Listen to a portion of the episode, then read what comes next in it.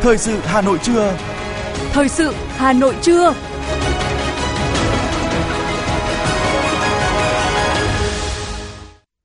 Thanh Hiền và Quang Minh xin được đồng hành cùng quý thính giả trong 30 phút của chương trình Thời sự trưa nay.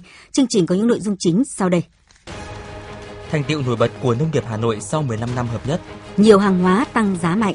Người chăn nuôi gia cầm lao đao do nguồn cung dồi dào. Gỡ khó trong quản lý dịch vụ karaoke. Phần tin thế giới có những thông tin nợ toàn cầu chạm ngưỡng cao kỷ lục. Người dân Israel tiếp tục biểu tình phản đối cải cách tư pháp. Sau đây là nội dung chi tiết sẽ có trong chương trình. Thưa quý vị và các bạn, sau 15 năm mở rộng địa giới hành chính, được sự quan tâm của Thành ủy, Hội đồng nhân dân, Ủy ban nhân dân thành phố, trong suốt 15 năm qua, ngành nông nghiệp Hà Nội đã vượt qua nhiều thách thức để đạt được những thành tích nổi bật. Giá trị sản xuất nông nghiệp năm 2022 đạt hơn 40.000 tỷ đồng, cao hơn sấp xỉ 8 lần mức 7.000 tỷ đồng năm 2008. Tốc độ tăng giá trị hàng năm của lĩnh vực nông lâm thủy sản bình quân hàng năm đạt 3,03%, vượt chỉ tiêu kế hoạch từ 2,5 đến 3% thành phố giao. Qua 15 năm, Hà Nội cũng đã quy hoạch được gần 200 vùng sản xuất lúa chất lượng cao, rau an toàn, hoa cây cảnh, cây ăn quả, 76 xã chăn nuôi trọng điểm, các vùng nuôi trồng thủy sản, hình thành được 1.389 hợp tác xã, tổ đội sản xuất để thúc đẩy sản xuất và xây dựng được 149 chuỗi liên kết. Trong đó có 57 chuỗi sản phẩm có nguồn gốc từ sản phẩm chăn nuôi và 92 chuỗi có nguồn gốc từ sản phẩm trồng trọt. Trong 6 tháng đầu năm 2023, Sở Nông nghiệp và Phát triển Nông thôn Hà Nội đã hoàn thành 9 trên 17 nhiệm vụ. Từ nay đến cuối năm, Sở Nông nghiệp và Phát triển Nông thôn sẽ nỗ lực để thực hiện 8 nhiệm vụ còn lại báo cáo Ủy ban nhân dân thành phố. Tốc độ tăng trưởng nông lâm nghiệp và thủy sản 6 tháng đầu năm 2023 trên địa bàn thành phố ước 2,24% so với cùng kỳ năm 2022. Giá trị sản xuất nông lâm thủy sản 6 tháng đầu năm 2023 ước đạt trên 21.900 tỷ đồng, tăng 2,23% so với cùng kỳ. Trong đó giá trị sản xuất nông nghiệp đạt trên 20.200 tỷ đồng, tăng 2,17%, lâm nghiệp 41 tỷ đồng, giảm 3,24%, thủy sản 1.622 tỷ đồng, tăng 3,21% so với cùng kỳ năm 2022. Từ đầu năm 2023 đến nay, công tác chỉ đạo sản xuất vụ xuân được chỉ đạo kịp thời. Diện tích gieo cấy lúa vụ xuân đạt 101% so với kế hoạch đề ra. Tình hình dịch bệnh trên địa bàn thành phố cơ bản ổn định đối với các bệnh tai xanh, lở mồm, long móng, gia súc, dịch tả lợn châu Phi, cúm gia cầm, viêm da nổi cục châu bò và dại chó mèo. Công tác quản lý đê điều thủy lợi đã có những chuyển biến tốt, đã xây dựng quy chế phối hợp trong công tác phòng ngừa, xử lý vi phạm pháp luật về thủy lợi đê điều. Ngân hàng Nhà nước vừa quyết định điều chỉnh chỉ tiêu tăng trưởng tín dụng năm 2023 cho các tổ chức tín dụng với mức giao toàn hệ thống khoảng 14% bắt đầu từ ngày 10 tháng 7. Với dung tín dụng này, từ nay đến cuối năm 2023, hệ thống tổ chức tín dụng sẽ phải tăng trưởng tín dụng gần gấp đôi nửa đầu năm để đạt được mục tiêu 14% cả năm. Như vậy, một khối lượng lớn vốn sẽ được bơm ra nền kinh tế. Tuy nhiên, khả năng hấp thụ của doanh nghiệp và nền kinh tế ra sao là câu chuyện cần được tính toán đến. Số liệu từ Ngân hàng Nhà nước tính đến ngày 27 tháng 6, tín dụng tăng 4,03% so với đầu năm và tăng 9,08% so với cùng kỳ. Còn trước đó, tăng trưởng tín dụng đến ngày 15 tháng 6 mới chỉ đạt 3,36%. Với mức tăng trưởng tín dụng 4,73% trong nửa đầu năm, ước tính hệ thống ngân hàng đã bơm dòng ra nền kinh tế khoảng 560.000 tỷ đồng. Và để đạt được mức tăng trưởng tín dụng 14% cho cả năm nay, thì từ nay đến cuối năm, hệ thống ngân hàng sẽ phải bơm dòng ra nền kinh tế thêm hơn 1,1 triệu tỷ đồng.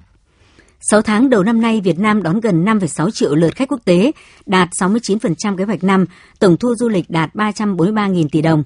Để tăng tốc trong 6 tháng cuối năm, ngành du lịch cả nước đang lên phương án thu hút khách, đặc biệt tận dụng cơ hội khi chính sách thị thực mới sẽ chính thức có hiệu lực sau đúng một tháng nữa, bắt đầu từ ngày 15 tháng 8. Hiện các doanh nghiệp du lịch đặt nhiều kỳ vọng 6 tháng cuối năm, chính sách thị thực mới nâng thời hạn tạm trú từ 15 ngày lên 45 ngày, nâng thị thực điện tử từ 30 ngày lên 3 tháng, có giá trị một lần hoặc nhiều lần, sẽ tạo bứt phá với thị trường khách quốc tế cao cấp, đặc biệt là dòng khách lẻ, khách gia đình muốn lưu lại Việt Nam dài ngày. Giá cả thị trường trong tuần này, giá vàng, rau xanh, thịt heo, sầu riêng đồng loạt tăng mạnh. Ghi nhận tại một số chợ truyền thống trên địa bàn thủ đô như chợ Mỹ Đình, Nam Tử Liêm, chợ Nghĩa Tân, Cầu Giấy, chợ Ngũ Sĩ Liên, Đống Đa và các sạp hàng buôn bán nhỏ lẻ cho thấy mặt hàng rau xanh về chợ ít dồi dào hơn, nhất là với mặt hàng rau cải và rau thơm. Do khan hiếm, giá rau xanh liên tục tăng mạnh, trong đó có nhiều loại rau tăng gấp đôi. Nhìn chung, mức tăng trung bình trên mỗi mặt hàng là từ 20 đến 30% so với thời điểm cách đây một tháng. Cụ thể, nhóm rau cải tăng giá mạnh nhất, trong đó rau cải ngọt ở mức 13.000 đồng một mớ, tăng từ 5 đến 7.000 đồng một mớ, cải song 16.000 đồng một kg, cải canh lên tới 35.000 đồng một kg. Bắp cải cũng tăng gấp đôi lên mức 25.000 đồng một kg, cải chip cải ngồng từ 30.000 đồng một kg. Giá vàng trong nước hôm nay 16 tháng 7 có xu hướng giảm theo xu hướng diễn biến giá vàng trên thế giới. Trên thị trường trong nước, giá kim loại quý được niêm yết cụ thể như sau. Tập đoàn vàng bạc đá quý Doji niêm yết giá vàng SJC ở mức 66,700 triệu đồng một lượng mua vào và 67,350 triệu đồng một lượng bán ra. Giá vàng SJC giao dịch lẻ của công ty trách nhiệm hữu hạn Bảo Tín Minh Châu niêm yết ở mức 66,700 triệu đồng một lượng mua vào và 67,200 triệu đồng một lượng bán ra. Công ty vàng bạc đá quý Sài Gòn chi nhánh Hà Nội hiện tại đang niêm yết vàng SJC ở mức 66,500 triệu đồng một lượng mua vào và 67,220 triệu đồng một lượng bán ra công ty Phú Quý niêm yết giá vàng SJC tại thị trường Hà Nội ở mức 66,750 triệu đồng một lượng mua vào và 67,350 triệu đồng một lượng bán ra. Thưa quý vị các bạn, phát triển nóng, nhập khẩu ồ ạt trong khi giá thức ăn chăn nuôi tăng cao dẫn đến tổng nguồn cung vượt cầu quá lớn đang khiến cho ngành chăn nuôi gia cầm lao đao. Người chăn nuôi đang bị tác động nặng nề do giá gia cầm giảm mạnh, hầu hết hộ chăn nuôi thua lỗ, đặc biệt là các hộ nhỏ lẻ có nguy cơ bỏ nghề chăn nuôi. Vừa xuất bán 1.000 con gà thịt, gia đình bà Nguyễn Thị Thịnh, xã Thụy An, huyện Ba Vì bị lỗ gần 10 triệu đồng. Đàn gà còn lại bán ngay thời điểm này cùng lỗ, mà nối tiếp lại càng lỗ. Bà Nguyễn Thị Thịnh, xã Thụy An, huyện Ba Vì chia sẻ. Năm nay rẻ bán, nhật đàn nào hầu những lỗ. Đàn trước lỗ rồi đàn này lại lỗ nữa, nếu mà lại chết. Đấy, giá giá cám thì đắt, giá gà thì rẻ. Thế là, là, là đâm ra là nuôi là lỗ. Đau đầu lắm chăn nuôi này. Tiền vốn chỉ có một ít thôi, còn đâu là cứ lợ chịu cám, nợ thuốc. Đau đầu sợ lắm. Đối với trang trại gà của gia đình anh Nguyễn Bá Lộc, hộ chăn nuôi gia cầm lâu năm của xã Thanh Bình, huyện Trường Mỹ với khoảng gần 7.000 con gà. Giá thức ăn chăn nuôi tăng cao, ngược lại đầu ra cho sản phẩm gia cầm thì bị trứng lại và xuống giá, khiến những người chăn nuôi như gia đình anh Lộc bị thua lỗ, chăn nuôi phải giảm đàn và cầm chừng. Anh Nguyễn Bá Lộc, xã Thanh Bình, huyện Trường Mỹ nói. Nếu mà theo như gia đình tôi dân lúc này chăn gà với cái giá cả thị trường như lúc này qua khâu trung gian là là lỗ.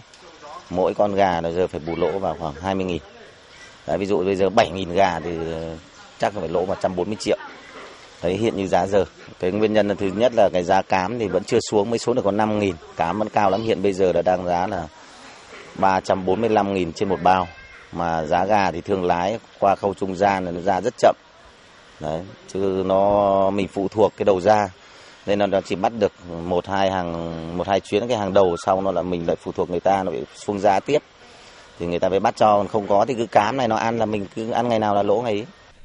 Theo Hiệp hội chăn nuôi gia cầm, suốt từ năm 2022 đến nay, giá bán gà luôn thấp hơn giá thành sản xuất. Cụ thể, giá thành nuôi gà ta ở mức 58.000 đồng một kg, nhưng giá bán chỉ được 52.000 đồng, thậm chí có lúc xuống 50.000 đồng một kg. Hậu quả là hầu hết các hộ gia trại ngừng chăn nuôi. Tiến sĩ Nguyễn Thanh Sơn, Chủ tịch Hiệp hội chăn nuôi gia cầm Việt Nam cho hay. Cái việc mà giảm cái tổng đàn gia cầm của các doanh nghiệp nội và đặc biệt là của các cái hộ chăn nuôi ấy, các trang trại thì diễn ra gần như khắp cả nước. Và một cái nghịch lý nữa là hiện nay mặc dầu thì số hộ chăn nuôi nhỏ lẻ đang bị loài dần khỏi cuộc chơi, số trang trại của người Việt cũng bị loài dần khỏi cuộc chơi nhưng mà cái quy mô số trang trại của doanh nghiệp FDI thì càng ngày càng càng phát triển. Nguyên nhân của thực trạng này được cho là do tổng nguồn cung gia cầm đã vượt quá cầu quá lớn. Sức sản xuất trong nước lớn, cộng với việc nhập khẩu ồ ạt, bao gồm cả nhập khẩu chính ngạch và nhập lậu, khiến cho sản lượng thịt gia cầm không ngừng tăng. Ông Tống Xuân Trinh, Phó Cục trưởng Cục Chăn nuôi, Bộ Nông nghiệp và Phát triển Nông thôn cho biết. Do cái sức sản xuất của chúng ta hiện nay nó rất là lớn, đó là năm 2022 chúng ta đã nhập khẩu tới gần 3,4 triệu con gia cầm giống và nó dẫn tới một cái hệ quả đó là cung đấy và lớn hơn cầu chính vì thế thì nó đã kéo cái giá sản phẩm xuống không chỉ nhập khẩu gà giống mà lượng thịt gà nhập khẩu cũng lên tới 245.000 tấn năm 2022, chưa kể lượng nhập lậu không được thống kê. Do đó, các chuyên gia cho rằng cần phải có biện pháp kiểm soát nhập khẩu và cơ cấu lại ngành chăn nuôi gia cầm theo hướng bảo vệ lợi ích, công ăn việc làm cho hàng triệu hộ nông dân.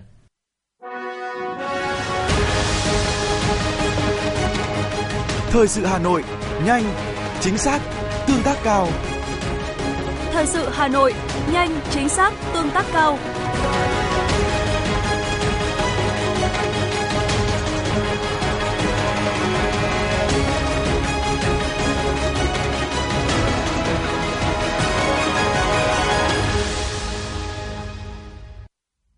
Chương trình xin được tiếp tục với những thông tin đáng chú ý khác.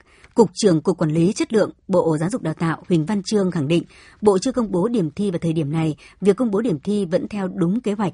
Đây là khẳng định của đại diện Bộ Giáo dục Đào tạo trước thông tin một số thí sinh tra được điểm thi tốt nghiệp trung học phổ thông năm 2023. Theo đó, việc công bố điểm thi vẫn diễn ra theo đúng kế hoạch là vào ngày 18 tháng 7. Để đảm bảo tính chính xác của dữ liệu, thí sinh có thể tra cứu điểm thi thông qua hệ thống quản lý thi của Bộ Giáo dục và Đào tạo bằng tài khoản đã được cấp theo thứ tự 4 bước theo quy định. Bên cạnh đó, thí sinh cũng có thể tra cứu qua website của các sở giáo dục và đào tạo. Sau khi có kết quả, nếu còn băn khoăn về điểm bài thi, thí sinh có thể làm đơn phúc khảo. Các trường phổ thông sẽ nhận đơn phúc khảo bài thi từ ngày 18 tháng 7 đến hết ngày 27 tháng 7. Thưa quý vị và các bạn, thể thao không chỉ tốt cho sức khỏe thể chất của trẻ nhỏ như giúp tăng chiều cao, phát triển hệ cơ xương khớp, phòng chống béo phì và bệnh tật. Thể thao còn giúp trẻ giải tỏa căng thẳng trong học tập, tự tin và có tính kỷ luật cao. Quan trọng hơn cả là thể thao giúp trẻ có một lối sống lành mạnh, tích cực, toàn diện cả về thể chất lẫn tinh thần. Nghỉ hè là thời gian lý tưởng để trẻ trau dồi kỹ năng mềm và cải thiện sức khỏe thể chất sau một năm học. Việc tập luyện thể dục thể thao không chỉ giúp trẻ hoạt bát năng động hơn mà còn là cơ hội để trẻ kết bạn, tìm ra sở thích lành mạnh cho riêng mình. Trẻ có thể rèn luyện thể chất tại nhà với các hoạt động đơn giản như đi bộ, chạy, trượt ba tanh, nhảy dây cùng với người thân trong gia đình hoặc bạn bè. Tuy nhiên, trong trường hợp không có thời gian giám sát trẻ thường xuyên, phụ huynh có thể đăng ký cho trẻ tham gia các câu lạc bộ hay khóa tập luyện thể chất, nơi trẻ được hướng dẫn bởi những người có chuyên môn về thể thao. Tại huyện Thường Tín đã phát động toàn dân tập bơi để giảm thiểu đuối nước. Tuy nhiên, tuyên truyền giáo dục và bảo vệ trẻ trước tai nạn đuối nước không hề dễ dàng. Ông Nguyễn Xuân Cường, Phó Giám đốc Trung tâm Văn hóa Thông tin Thể thao huyện Thường Tín cho biết. Thì năm 2023 là sẽ có 6 điểm bể minh và 4 điểm bể ờ, cứng cố định của các tổ chức cá nhân trong ờ, huyện ờ, trang bị được 10 điểm bể trên khắp huyện đáp ứng được cái nhu cầu của các em học sinh cũng như là tập luyện môn bơi của nhân dân trong toàn huyện trong mùa hè này. Mùa hè năm nay các em được tập luyện đầy đủ và sẽ có một mùa hè bổ ích, trang bị cho các em kỹ năng, bơi lội và thoát hiểm.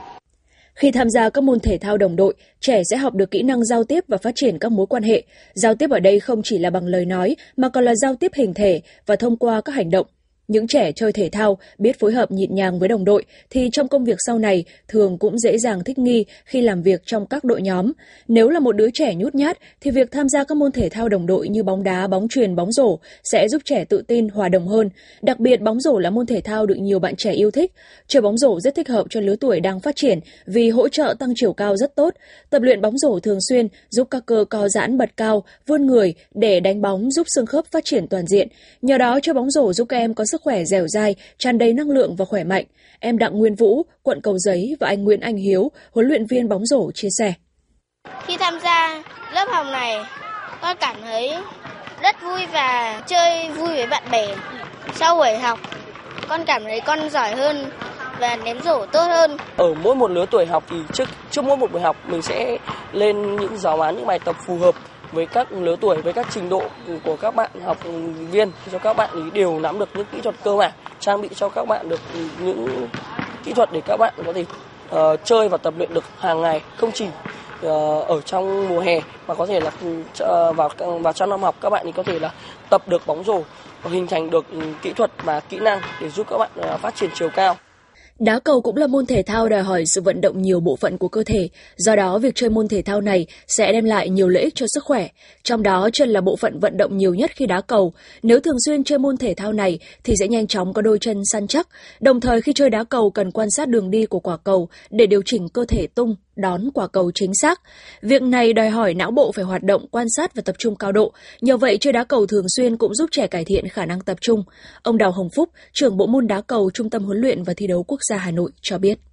Cái môn đá cầu này thì nó rất nó rất, chơi nó rất đơn giản, cái luật nó cũng đơn giản mà cái, trang thiết bị uh, dụng cụ thi đấu này nó rất đơn giản mà nó cũng không có gì khó khăn hơn những cái môn thể thao khác. Các cái, ờ, cái tố chất thể lực khác thì nó cũng phải giống như các môn thể thao khác bởi vì nó cũng đòi hỏi nhiều cái, cái tố chất như là nhanh, mạnh, bền, khéo léo.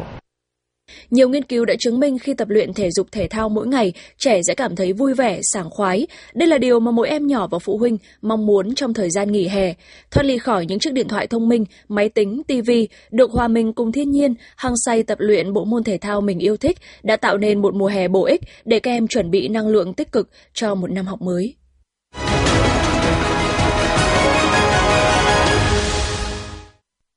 Chương trình xin được tiếp tục với những thông tin đáng chú ý khác. Thưa quý vị, nhiệm kỳ 2018-2023, Liên đoàn Lao động quận Hà Đông tiếp tục đẩy mạnh các phong trào thi đua yêu nước trong đoàn viên công đoàn, người lao động, trọng tâm là triển khai sáng tạo hiệu quả phong trào lao động giỏi, lao động sáng tạo. Một trong những phong trào đã đi vào nền nếp trong các cấp công đoàn, đoàn viên công đoàn, người lao động trên địa bàn quận Hà Đông, đó là phong trào thi đua xây dựng cơ quan văn hóa và ngày làm việc 8 giờ có chất lượng hiệu quả.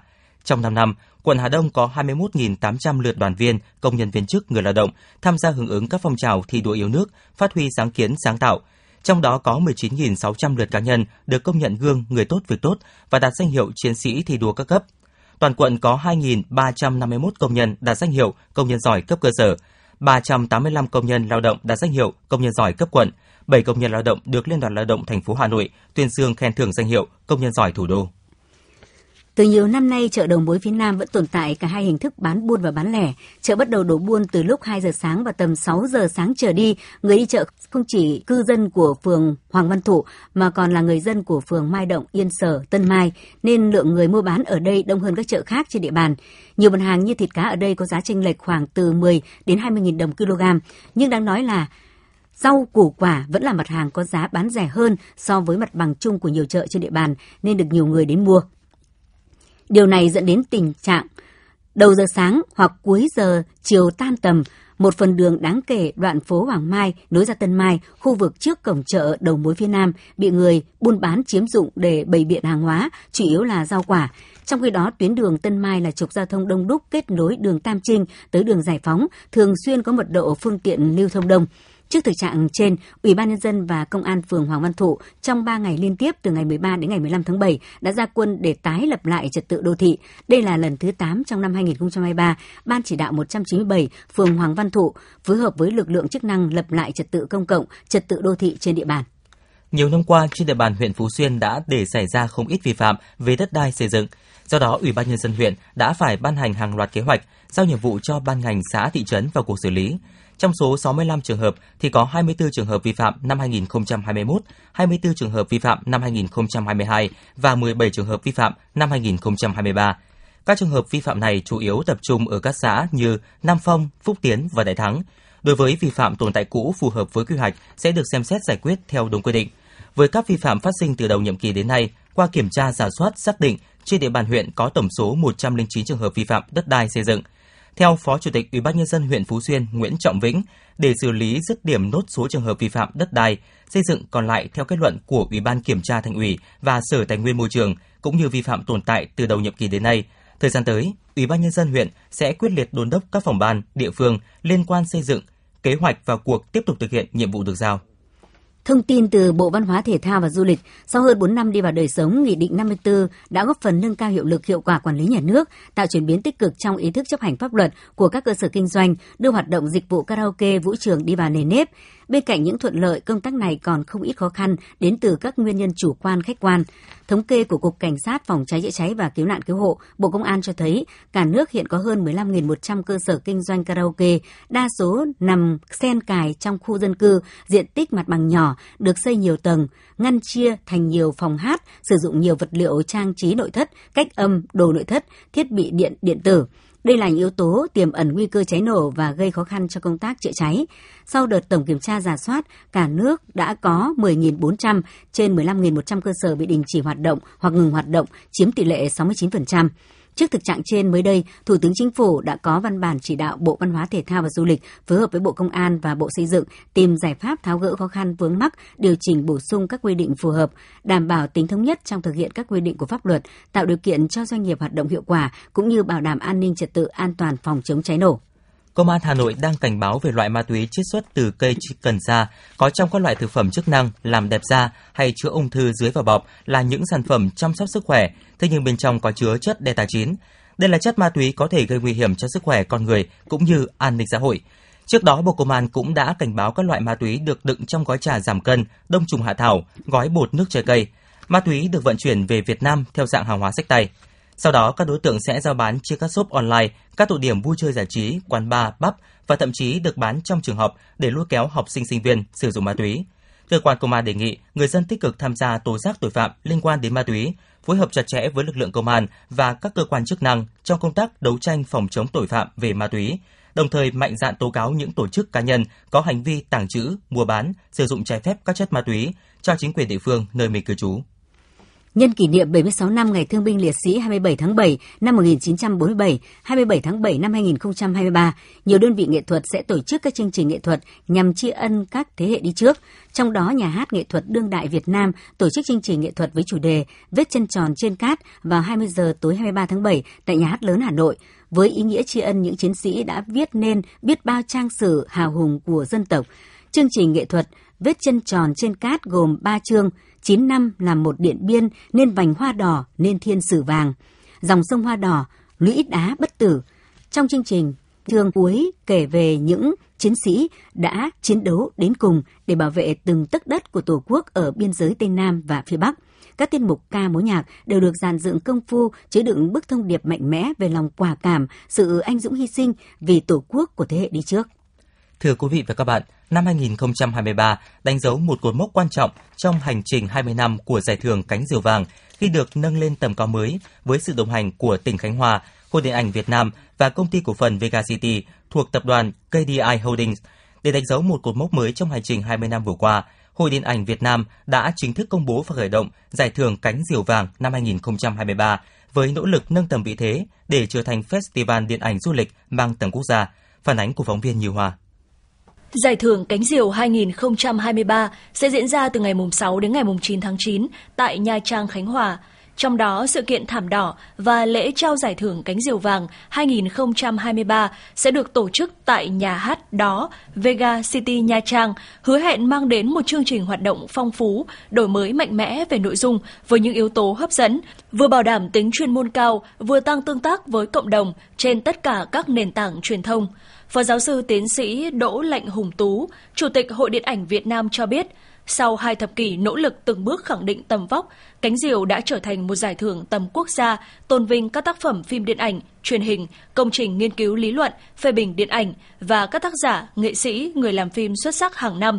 Phó giáo sư tiến sĩ Đỗ Lệnh Hùng Tú cho biết thêm. Năm 2023 là năm đánh dấu sự đổi mới của Cánh Diều và hướng tới một giải thưởng của Hội Điện ảnh Việt Nam gần với chuẩn của quốc tế để từng bước trở thành một cái thương hiệu đặc biệt của Việt Nam cũng như là của bạn bè quốc tế. Chính vì thế cần phải có một tầm nhìn chiến lược, đó là sự mới mẻ, đó là sự năng động và kết hợp được rất nhiều các nguồn lực của các cấp chính quyền, của các doanh nghiệp trong cả nước để có thể tổ chức được những chương trình hấp dẫn, những chương trình thu hút sự đông đảo của các nghệ sĩ, những người làm phim và của cả công chúng yêu điện ảnh trong cả nước. Ông Nguyễn Minh Nhật, vụ trưởng vụ văn hóa văn nghệ, Ban tuyên giáo Trung ương, đánh giá đây là một bước phát triển mới trong hoạt động sinh hoạt nghề nghiệp, một bước tiến mới trong việc trao giải thưởng thường niên của Hội Điện ảnh Việt Nam. Đồng thời năm 2023 cũng là năm đầu tiên chúng ta thực hiện luật điện ảnh mới có hiệu lực từ ngày 1 tháng 1 năm 2023 và đây cũng là hoạt động giúp triển khai và tổ chức đưa luật điện ảnh mới vào thực tiễn cuộc sống. Vụ trưởng Nguyễn Minh Nhật nói. Và đây cũng là một hoạt động gần như là chúng ta triển khai và tổ chức đưa lực điện ảnh mới vào trong thực tiễn cuộc sống. Tôi à, tha thiết đề nghị làm sao để giải thưởng cánh diều vàng nhân kỷ niệm lần thứ 20 năm này của mình phải trở thành một giải thưởng thật sự danh giá, có tầm quốc gia và từng bước có tầm khu vực Và để làm được điều đó thì không có cách nào khác phải làm cho chất lượng giải thưởng là phải hàng đầu về mặt nghề nghiệp. Và như vậy chúng ta không chỉ chất lượng cao về nội dung giải thưởng, mà còn chuyên nghiệp đẳng cấp trong công tác tổ chức và phục vụ trong khuôn khổ chương trình sẽ diễn ra nhiều hoạt động hấp dẫn như chuỗi talk show podcast, đối thoại cởi mở, cung đường điện ảnh ngoài trời dọc bãi biển Nha Trang với 20 điểm chiếu các phim truyện điện ảnh, tài liệu khoa học, hoạt hình, phim ngắn đã giành giải thưởng cánh diều vàng, kết hợp giao lưu nghệ sĩ và công chúng, hứa hẹn mang đến cho khán giả nhiều thú vị. Cùng với đó, các phim điện ảnh dự cánh diều vàng 2023 sẽ công chiếu tại các cụm rạp ở Nha Trang. Điểm nhấn trong chuỗi hoạt động liên quan đến điện ảnh là tọa đàm giải pháp nào để đánh thức ngành công nghiệp tỷ đô, với sự tham gia đối thoại thảo luận của các chuyên gia, những nhà làm phim uy tín về các vấn đề nóng của điện ảnh Việt Nam nhằm đóng góp ý kiến xây dựng chương trình phát triển điện ảnh quốc gia gắn với du lịch. Theo ban tổ chức Cánh Diều Vàng 2023, thì giải thưởng năm nay sẽ đề cao các tác phẩm điện ảnh, phim truyền hình có dấu ấn sáng tạo trong nghệ thuật thể hiện, đậm bản sắc dân tộc, giàu giá trị nhân văn và hướng tới hiệu quả xã hội tích cực.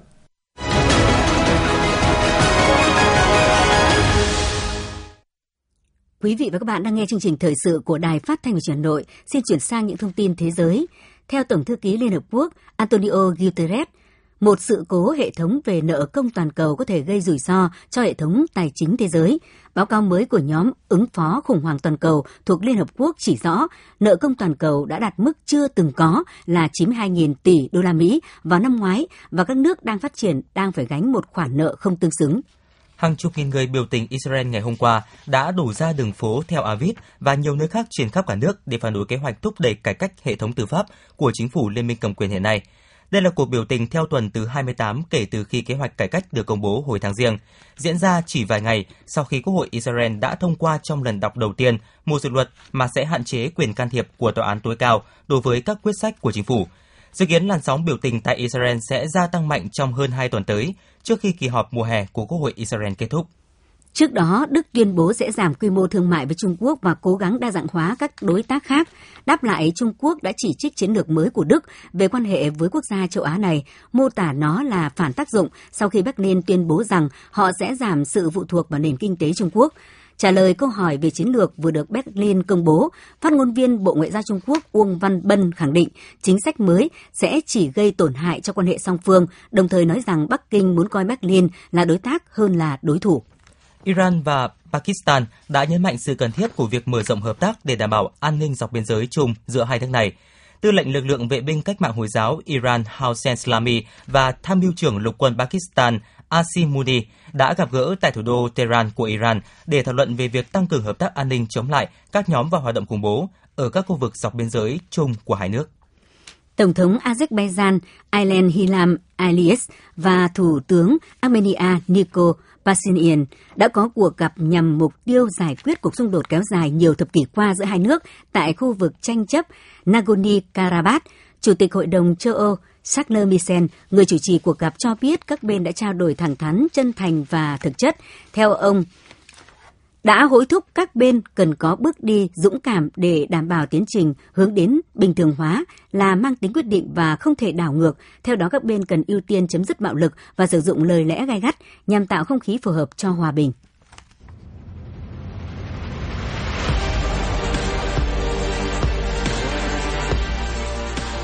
Bản tin thể thao Bản tin thể thao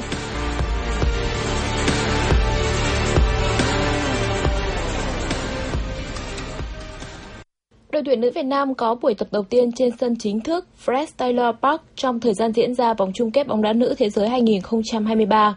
Đầu buổi tập, huấn luyện viên Mai Đức Trung dành thời gian động viên và nhắc nhở các học trò những điểm cần chú ý sau trận giao hữu với đội tuyển nữ Tây Ban Nha. Sau đó, các cầu thủ được chia thành hai nhóm trên cơ sở cường độ thi đấu tại các trận đấu trước. Nhóm các cầu thủ thi đấu ít hơn tiếp tục thực hiện các bài tập đối kháng, kiểm soát tốc độ, nâng cao khả năng dứt điểm trong các tình huống. Cùng ngày, đội tuyển nữ Việt Nam cũng đã tham dự buổi lễ chào mừng dành cho các đội tuyển đóng quân tại thành phố Auckland. Đây là hoạt động do ban tổ chức địa phương và FIFA tổ chức để các thành viên tham dự vòng chung kết bóng đá nữ thế giới 2023 tiếp cận và hiểu thêm về văn hóa truyền thống của New Zealand. Giai đoạn 2 của V-League 2023 đã mở màn bằng cuộc đối đầu giữa Hoàng Anh Gia Lai và Khánh Hòa.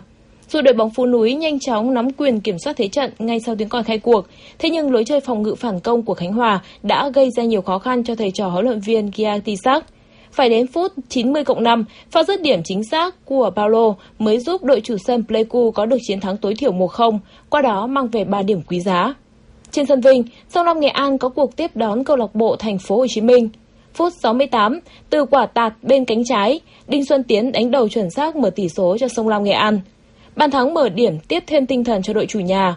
Phút 80, Mạnh Quỳnh xâm nhập vòng cấm dễ dàng nâng tỷ số lên 2-0. Kết quả này giúp đội bóng xứ Nghệ nâng tổng điểm lên thành 19, tiến gần hơn tấm vé trụ hạng. Trong khi câu lạc bộ Thành phố Hồ Chí Minh bị đẩy xuống vị trí cuối bảng với 8 điểm, bằng điểm với BKMX Bình Dương nhưng thua chỉ số phụ. Dự báo thời tiết, tin bão trên Biển Đông cơn bão số 1. Hồi 4 giờ ngày 16 tháng 7, vị trí tâm bão ở vào khoảng 18,7 độ Vĩ Bắc, 116,6 độ Kinh Đông, cách bán đảo Lôi Châu Trung Quốc khoảng 710 km về phía đông đông nam.